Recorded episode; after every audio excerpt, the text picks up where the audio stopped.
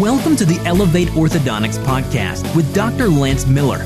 Each week, we bring you interviews with the top minds in the orthodontic profession in order to heighten your expertise, boost your motivation, and raise your skills.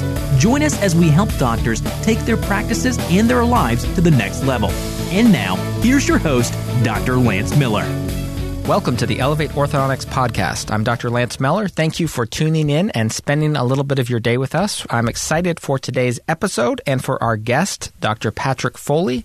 Dr. Foley is going to talk with us a little bit about some of the changes that are happening at the American Board of Orthodontics, kind of get into a little bit of an explanation of the thought process behind some of the updates that have been made in the certification process. We're going to talk a little bit about the format of the new exam, so I'm really looking forward to that discussion.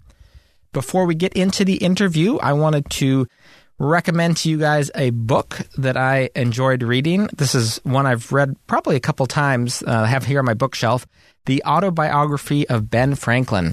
This is probably one of the earliest American quote unquote self help books out there. And, you know, I'm always a little bit wary of autobiographies. Sometimes I think people perhaps present themselves in a light that's maybe a little bit overly favorable, but Ben Franklin was an interesting character. And I think when you go back and you read some of his writings, you'll recognize some of the same challenges that we have. Ben Franklin was a businessman.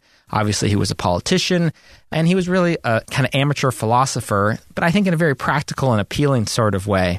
One of the quotes that I really enjoyed was where he talks about presenting a public image for himself as a businessman. He says, In order to secure my credit and character as a tradesman, I took care not only to be in reality industrious and frugal, but to avoid all appearances to the contrary.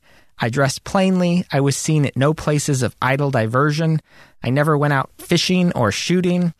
And to show that I was not above my business, I sometimes brought home the paper I purchased at the store through the streets on a wheelbarrow. And I really like this thought of Ben Franklin, who we have this kind of exalted view of being a very practical guy who also wasn't afraid to get his hands dirty and was aware of the kind of public perception that he had. I think that's applicable to us. The other interesting part of the book is where he talks about his desire to improve himself and to get rid of his bad habits and to capitalize on his good habits. And let me read this longer quote to you here. He says, it was about this time I conceived the bold and arduous project of arriving at moral perfection. I wish to live without committing any fault at any time. I would conquer all that either natural inclination, custom, or company might lead me into. As I knew, or thought I knew, what was right and wrong, I did not see why I might not always do the one and avoid the other. But I soon found I had undertaken a task of more difficulty than I had imagined. While my care was employed in the guarding against one fault, I was often surprised by another. Habit took the advantage of inattention, Inclination was sometimes too strong for reason. I concluded at length that the mere speculative conviction that it was our interest to be completely virtuous was not sufficient to prevent our slipping, and that the contrary habits must be broken and good ones acquired and established before we can have any dependence on a steady, uniform rectitude of conduct. Now, maybe that sounds a little bit uh, dry to you, but I was really impressed throughout this book with Benjamin Franklin's ability to mix these kind of high minded ideals and philosophies with very practical means of implementing them, especially as we hear with regards to the development of his own character. He came up with these charts and practical ways of measuring himself and guarding against various vices, which I think were kind of interesting and, and fairly ingenious. What I really liked is that he never seemed to waste time contemplating a problem for which he was not ready to devise and put into action a plan to address the problem. So, if you're looking for an interesting book, The Autobiography of Ben Franklin, we're going to get into our interview, but first, a word from the sponsor of today's episode. This episode of the Elevate Orthodontics podcast is sponsored by OrthoChats. As you know, online chat is growing in popularity among patients, more millennials are seeking orthodontic care for their kids, and competition is growing. So getting to patients faster and stopping the shopping process is more important than ever. How many patients have you missed after turning off your phone at 5 o'clock or before you start answering the phone in the morning? What about the weekend? OrthoChats is the world's leading online chat provider for orthodontic practices. They have a team of in-house smile specialists who provide a warm greeting to every potential patient at all hours of the day, 24/7, 365. With over 300,000 chats of experience, they are experts at collecting information from new patients and getting them connected with your practice. Stop wasting your marketing dollars by sending people to a website that is static and lifeless. Hire OrthoChats today to help capture new patients 24 7. For listeners of the podcast, mention the promo code ELEVATE for $200 off your startup. Learn more at orthochats.com. Today, our guest on the podcast is Dr. Patrick Foley. Dr. Foley was one of my instructors at St. Louis University, and so I reached out to him when I heard there were changes happening at the American Board of Orthodontics since he's serving on that board. Let me tell you a little bit about Dr. Foley, and then we'll get him on the line here. Dr. Foley received a master's degree in orthodontics from St. Louis University. Graduating in 1987, he maintained a solo practice in the community of Lake Zurich, Illinois, in suburban Chicago for 30 years. He also served as a part time clinical instructor at the Center for Advanced Dental Education at St. Louis University from 2001 until selling his practice and assuming a full time associate professorship at SLU in January of this year. Dr. Foley was a trustee for the Illinois Society of Orthodontists, serving as president in 2014 to 2015. And after participating as a guest examiner for the American Board of Orthodontics for eight years, he was selected to be a director in 2015, representing the Midwestern Society of Orthodontists. Dr. Foley has spent several years coaching junior high basketball as well as youth baseball and softball, and his interests include golfing, biking, and painting with watercolors. Dr. Foley, welcome to the Elevate Orthodontics podcast. Well, thank you, Lance. Thanks for having me. Pat, I'm glad you're here with us. Before we kind of jump in, we're going to talk a lot today about the ABO and the changes afoot, but I'd like to introduce you a little bit to our listeners some more. Uh, we heard a little bit in the introduction here that you recently transitioned from private practice and you're now teaching full time at St. Louis University. I guess tell us a little bit briefly about your practice career and, and how this new adventure or transition is treating you.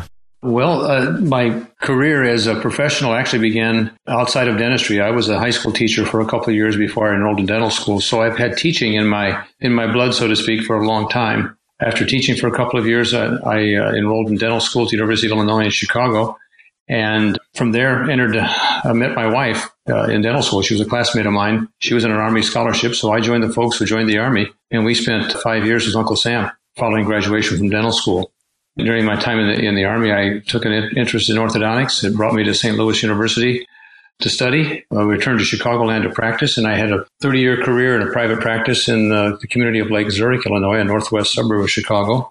About uh, 17 years ago, my oldest son enrolled at St. Louis University in its undergraduate program, and I thought, well, what more incentive do I need? So I volunteered my services at the ortho department as a faculty member part time if they would need me. And about a year later, when the new program director took over, he gave me a call and said we could use some help. And so I've been going down there for 16 years from Chicago part time. And uh, the last three years, I've been tugging my sleeve to uh, get more involved when the time came for me to consider leaving my practice. And uh, I thought that that does make sense. Well, the planets aligned when a couple of folks asked me about buying my practice unsolicited. And I thought when the last one that contacted me was a friend of mine, I thought, well, now the planets have aligned. So made the leap, and I'm now a full time faculty member at St. Louis U. Good. Well, I think the residents are going to be uh, lucky to have you. I remember treating cases with you when I was a resident probably about a decade ago. Well, I, I, do remember that time, Lance, although I have to tell you that the, the timing of who I taught when is kind of uh, faded over the years. I don't remember who was here when until I have to go back upstairs and look at the photos on the wall. My plan today is to talk a little bit, obviously, about the ABO, and I know you uh, serve on the board there. But we're going to divide our discussion, I think, perhaps into two parts. We'll start by talking a little bit about the process that led to the changes in the ABO certification, and then spend some time digging into maybe the details of the new exam and maybe some questions that people might have about how to prepare for it and these sorts of things. Does that sound okay? Yeah, that sounds great. Perfect, perfect. So, give us a little bit of background here. I'd, I'd, love to get some introduction on what the mission of the ABO is. Tell us a little bit about the organization's goals, maybe its history, so we can kind of be all on the same page. Sure. I, I think the best place to start is with the start of the ABO, and that took place in 1929 when Albert H. Ketcham and some of his colleagues got together to form uh, the American Board of Orthodontics through the American Society of Orthodontists which is now known as the AAO, or the American Association of Orthodontists. I guess we could say that in the very beginning, the ABO was uh, fostered by the by the then ASO or now AAO. It was the first specialty board in dentistry, and the third, if you include all of medicine. There were two medical boards that were formed before that time. And coincidentally, those individuals that formed the medical boards were friends of Dr. Ketcham's. One was from otolaryngology and the other was from ophthalmology. They were instrumental in influencing the, the American Society of Orthodontists to support the idea of a certifying board, and that's kind of how it developed. Their mission originally was stated as a set of aims and purposes. Uh, number one, to elevate the standard of the practice of orthodontia. Two, to familiarize the public with its aims and ideals. Three, to protect the public against irresponsible and unqualified practitioners. And four, to receive applications for examination of such applicants who are graduates in dentistry and legally licensed to practice. So this original objective to elevate the standard of practice of orthodontia is similar to our current mission, which is to elevate the quality of orthodontic care for the public by promoting excellence through certification, education, and professional collaboration. This might seem like a simple question, but you know, really, what is the purpose of a specialty board? I think there are people that wonder if maybe some of those objectives aren't covered by residency programs or by the AAO. What's the impetus to have a specialty board operating in in our profession? Well, I think it comes down to the idea that there are a number of programs now in our country that in orthodontics that train their residents in a number of ways. There really is not a standard by which they can be measured that's uniform across the country unless you look at something like the American Board of Orthodontics. Most programs in North America do utilize the ABO written exam as an outcomes assessment which is one of the items that's on CODA's list of necessities for accreditation, that they have a good outcomes assessment tool. So the ABO written exam becomes one of those tools because it is readily available. The clinical exam is a little different because we need to look at candidates who have already completed their residency for clinical evaluation. But the idea there is, again, it's somewhat of a leveling process, a way of measuring competency, proficiency amongst practitioners who have graduated and been trained in different programs, different parts of the country, or even different parts of the world. Right. So that's kind of, I guess, the more relevant perspective today. Uh, of course, licensure is a different story. That comes by state. And I know we've got these concerns now with the definition of a specialty or advertising as a specialist. And there certainly have been some interesting cases recently. And where that whole concept of what that definition means is being called into question. Do you think that the ABO has a role in defining what an orthodontic specialist is? Yes, uh, yes, I think that's a very good question, Lance, and I think it goes to perhaps the heart of the matter in, in today's environment. American Board of Orthodontic Certification may actually have more value today than it's ever had because it will be a way for the public to ascertain the difference between someone who offers orthodontic care who's had a university based residency program and someone who has not. In a time now when the term specialty or specialist is kind of become more generalized in the minds of, I think, some people, especially in the public, we hope that this uh, certification process will help to help the public to identify more clearly who is the best trained individual in orthodontics for them to uh, receive their care at what we would term a specialist as opposed to a non-specialist. Yeah, I, th- I, think that's a really important thing. And I'm hopeful that we can make some progress towards educating the public on that. And there definitely seem to be some powerful forces that maybe have a different agenda. But let's talk a little bit about the change and, you know, maybe some of the factors or circumstances that led the board to kind of make this transition from a case based examination to a scenario based examination. Are there things that are happening today that have kind of prompted this? Uh, well, yes, uh, definitely. Uh, I, I, think it bears mentioning that historically the exam has changed significantly over the years. And if you can bear with me for a second, I would like to refer back to just a couple things that took place early on in, in the certification process. In the earliest of days, uh, the um, candidates could only be certified if they'd been in practice for 15 years. They had to have a textbook that they had published in its second edition or have published an adequate number of articles in the AJO or equivalent journal as determined by the board. Uh, that was one avenue. A second was uh, a candidate had to have been in practice for 10 years and then they had to show five cases or do one or two theses. A third option was to be in practice for at least five years and show five cases and do one or two theses. So by 1935, there were 135 board certified orthodontists from the 1925 establishment. Over the years, the board changed its methodology, and there was even a time where there were no cases presented. Uh, but in 1939, they went to a strict requirement of five cases and one or two theses. And, and then in 1950, they changed the number of cases to 15 and all had to have at least two year retention records. And then the thesis process was actually dropped in 1974. But as you can see, this became a much more complex process over the years. And then as time passed, it was deemed more appropriate to uh, make this more accessible to candidates by reducing the number of cases to 10, although they had to be in certain specific categories of dental and skeletal problems. And then with the time as we get into the new millennium, the change in things that took place within orthodontics, the case requirement was reduced from 10 to 6. And a year later, the initial certification exam was begun, which uh, allowed for uh, candidates to bring cases from residency if they were recently graduated so that we could kind of, in a sense, appeal to uh, practitioners starting out on the ground floor rather than making people wait in practice for a number of years to get that certification. But that created a whole new set of circumstances that had to be considered. In residency, for example, a student would be working with a faculty member who would be guiding him or her through the process of diagnosing and treatment planning a case. So the relevant question then becomes one of who actually did a lot of the work on this case. It was treatment planned by somebody other than the candidate. And perhaps even contributions were made by the faculty member or uh, someone else in assisting with the process of treatment. So it created another set of circumstances that needed to be addressed. Perhaps we were then trying to evaluate cases when candidates would come before the board that they really didn't have the decision making process totally in their hands when it came to deciding how to treat the patient. Right. So that, that led to more thought about what we can do to make this exam more relevant, fair, valid, and reliable. And uh, it's been a few years now that the board has been engaged with a psychometrician, a psychometric evaluating team that helps to assess different exams, high stakes exams of this type. And they've helped guide us in a direction that would give us a more objective exam. So one of the objectives, it sounds like, was to make it more objective. I mean, I, I have never taken the ABO case-based exam, but I know that passing my dental boards on live patients seemed, uh, you know, somewhat unstandardized. So, I mean, that obviously that's part of it. What were some of the other factors that led to this most recent change?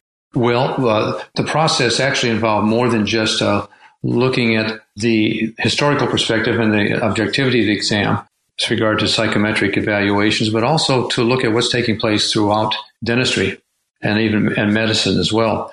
We did a very thorough evaluation of the certification processes with other boards. Although these were not the main reasons for uh, changing to a new method or new model, they certainly gave us valuable information in leading to our own decision. Currently, uh, in dentistry, the clinical exams of four of the ADA recognized dental specialty boards are completely scenario based. They are the American Board of Oral and Maxillofacial Pathology, the American Board of Oral and Maxillofacial Surgery, the American Board of Pediatric Dentistry, and the American Board of Periodontology. We also visited with the Royal College of Dentists of Canada in regard to their orthodontics oral exam, which is entirely scenario based. So we had ample uh, information from others who had already gone through this process that we could compare with our history and look at what we needed to do for our own board. But in looking at the goals for our new exam process, in order to make it more fair, valid, and reliable, we looked at a number of things, specifically trying to increase the breadth of coverage or proficiency uh, that we believe are necessary for the practice of orthodontics. Under the current exam, the breadth of coverage has been highly variable. A second thought was to increase participation significant number of graduates are not able to participate due to circumstances beyond their control. There are barriers that prevent some graduates from having cases to use on the exam, and these are usually not the fault of the examinee, such as the length of the program. Graduates of a 24 month program do not have the same advantages of those who went to a program that's 36 months in length in terms of getting the type of cases that are necessary or to even complete the cases. Sure. So that they can uh, present the cases for the board. The working opportunities available today for many graduates are not the same as they were 40 years ago. Recent graduates end up working in an, uh, environment where it's dictated to them what kind of records they can take. Those records may not be complete enough to give them adequate coverage for cases that they could present before the board. This could happen in perhaps some corporate environments. That, as well as looking at then a survey that we conducted last year to give us some feedback from practitioners, uh, private practices, to where they're we might consider some changes in our exams. So certainly digital technology has also presented a challenge as well as a benefit to us. Uh, some software exists today that will allow the user with a scanned image to easily move teeth without subsequent detection. So that creates a big challenge for us in our ability to ensure that all examinees are presenting the same records in the same fair basis. Huh. To be honest, I, that's never even crossed my mind, but I guess that is theoretically possible. Right. I think it's good that the board is aware and, and sensitive to some of these factors that you mentioned, and, and I think that's good. And, you know, I think also there's some orthodontists who are critical, I guess, of the ABO. I think there's many others that are supportive, but it does seem from what I hear, that there's a kind of a common thread shared by all of these parties today, and that is to maybe resolve any division or to unify our profession. The ABO, I think, from their standpoint, would like to increase the number of boarded doctors so I guess we can all be on the same page. And, and then there's those who feel that we have to make changes so orthodontists are not using ABO status to differentiate among themselves. I had Dr. Greg Jorgensen come on my podcast after he published his editorial in the AJO last year to make almost that point that somehow or another we need to speak with one voice. And I guess I'd be supportive of any changes that move us in that direction. Yes, I, I, understand. And I agree that we are looking to try to do whatever we can to strengthen the profession and the specialty through um, the certification process. The intention was never to drive a wedge within the specialty to divide those that were certified from those that are not certified. It was more a matter of trying to encourage specialists to take certification exam to improve their own quality of care in their own way that they practice, to make you a better orthodontist than you would have been had you not taken the exam, not to make you feel that you're better than the next orthodontist down the street.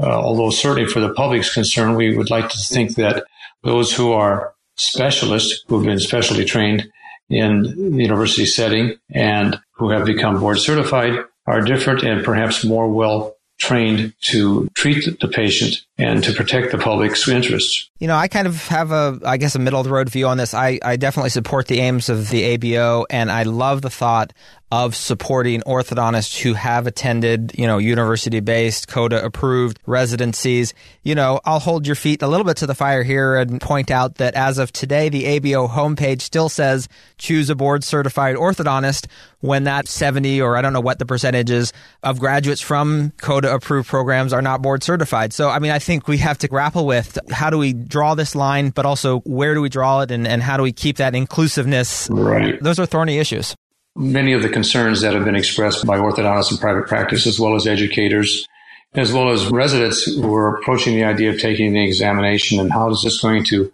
help us strengthen the specialty and unify us, if you will, or keep us from being divided amongst the specialists who are certified and those who are not certified. The ABO has been working certainly in collaboration with the AAO to put out the message that we are still on the same team, that we are a unified specialty.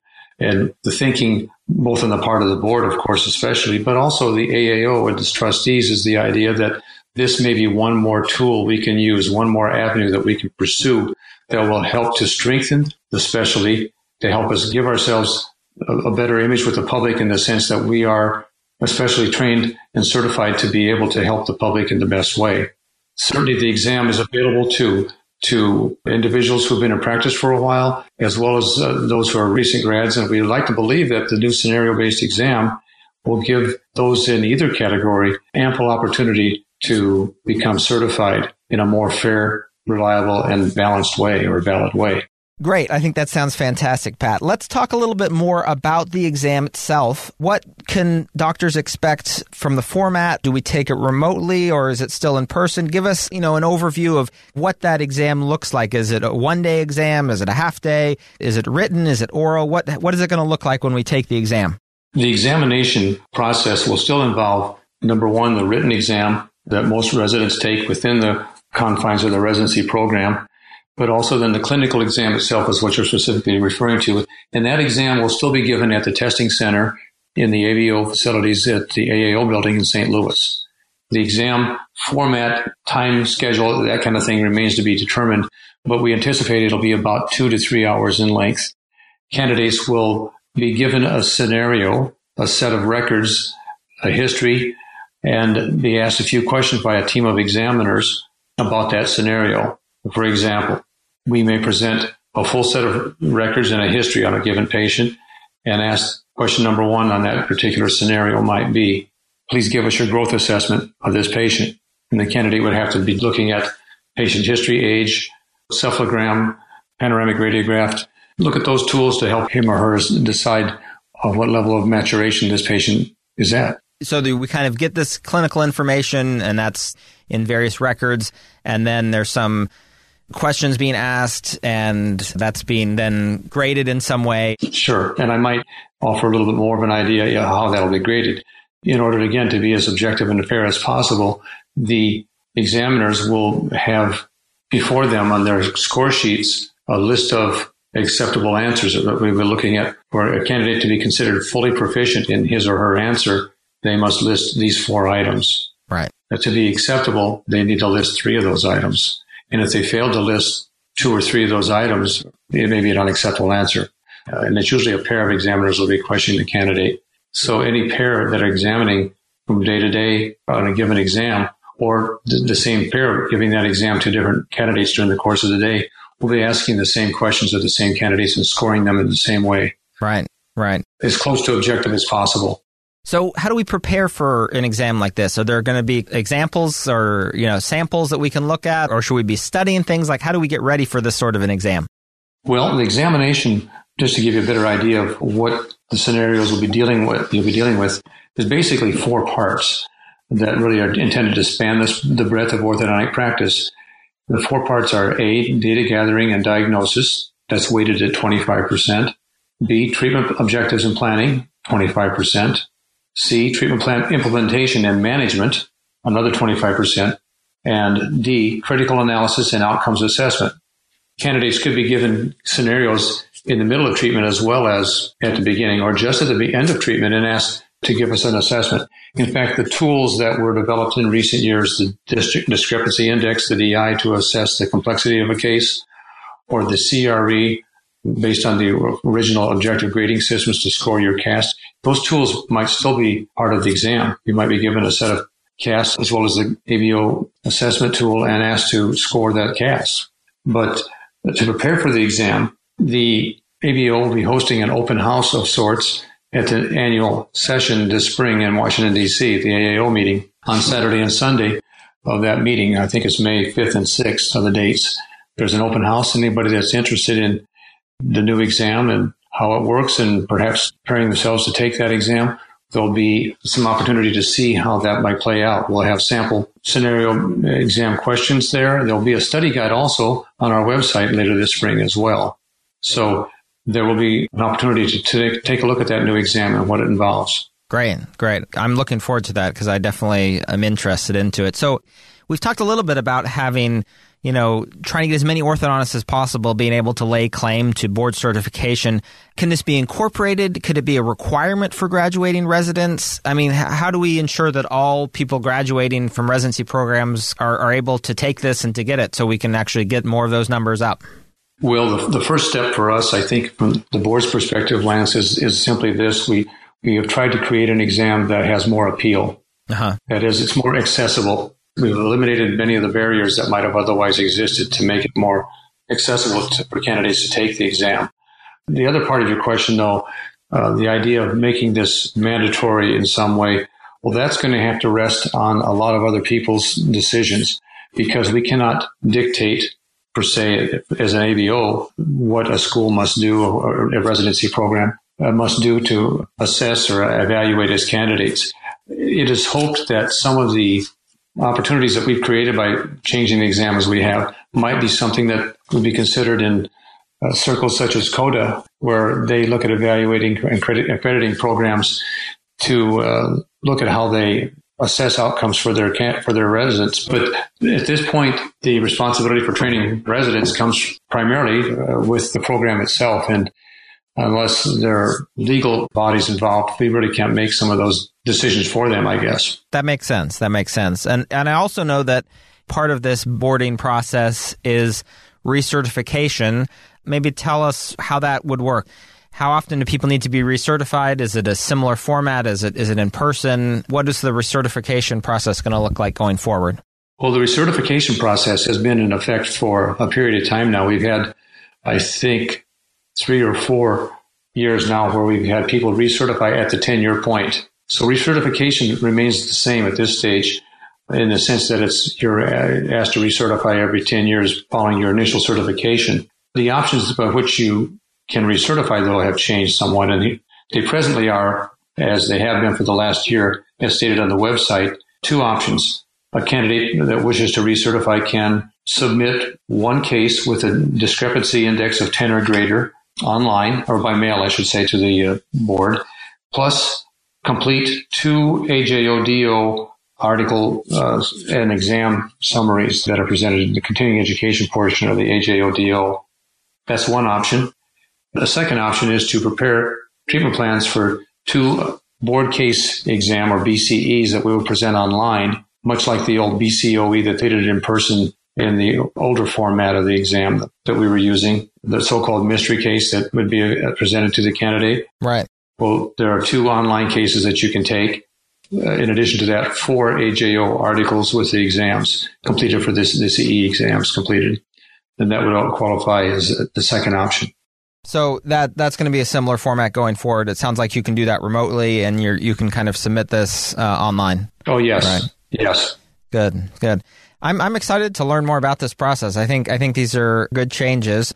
We're running short on time here, Pat, but you know, I know orthodontist field, you know, they're they're trying to stay relevant in the eyes of the public. There's many new competitive forces in the marketplace. Maybe we'll finish with this. How does the board see itself in the future? What are its goals as it works to stay relevant in the orthodontic space? Well, in the long range, uh, continued self evaluation of the process by which we examine candidates will be part of the process in years to come. I've stated previously in my review of the history of the ABO. It's a it's a process of evolution where we have to change with the society that we're trying to serve to be viable. And uh, with the current climate in orthodontics, there are very few places where we could say we can turn to a set of standards for the quality of care for the patient, uh, especially. So we'd like to believe that the ABO does offer a standard that can be a, a guide for the practitioner. And it's our hope that uh, we will continue to be able to do that as time passes. I'll I'll make a public resolution here on this podcast. I want to take this new ABO exam. I'm, i want to learn more kind of about the process since I've never done it. I want to learn more about the ABO. I'm going to try to prepare and to take this exam. And certainly, if I have any questions, Pat, you know, I'll I'll probably call you up, and you can be my you can be my go to resource.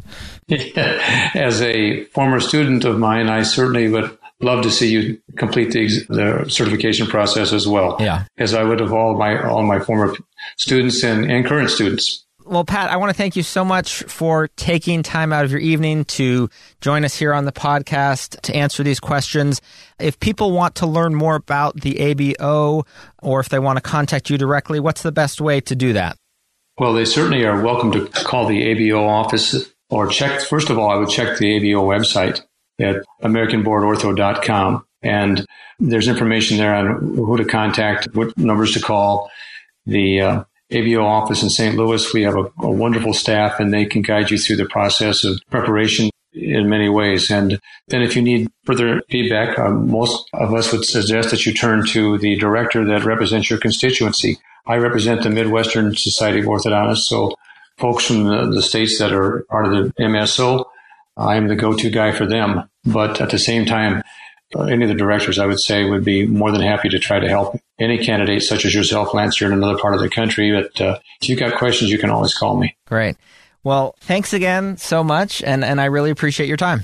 You're most welcome. I look forward to seeing you at an ABO exam. All right, guys, thanks for tuning in to another episode of the podcast. If you wouldn't mind doing a favor for me, I'd love for you to share this or any of the other episodes with your friends. If you're on the Apple podcast app, which actually most of you are, I can see these things through our analytics.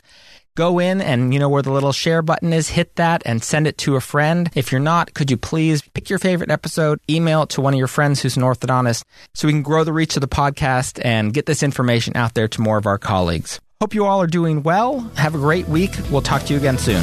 Thank you for listening to the Elevate Orthodontics podcast. For more episodes, subscribe on iTunes or visit our website at elevateorthopodcast.com. Tune in next week for another great episode.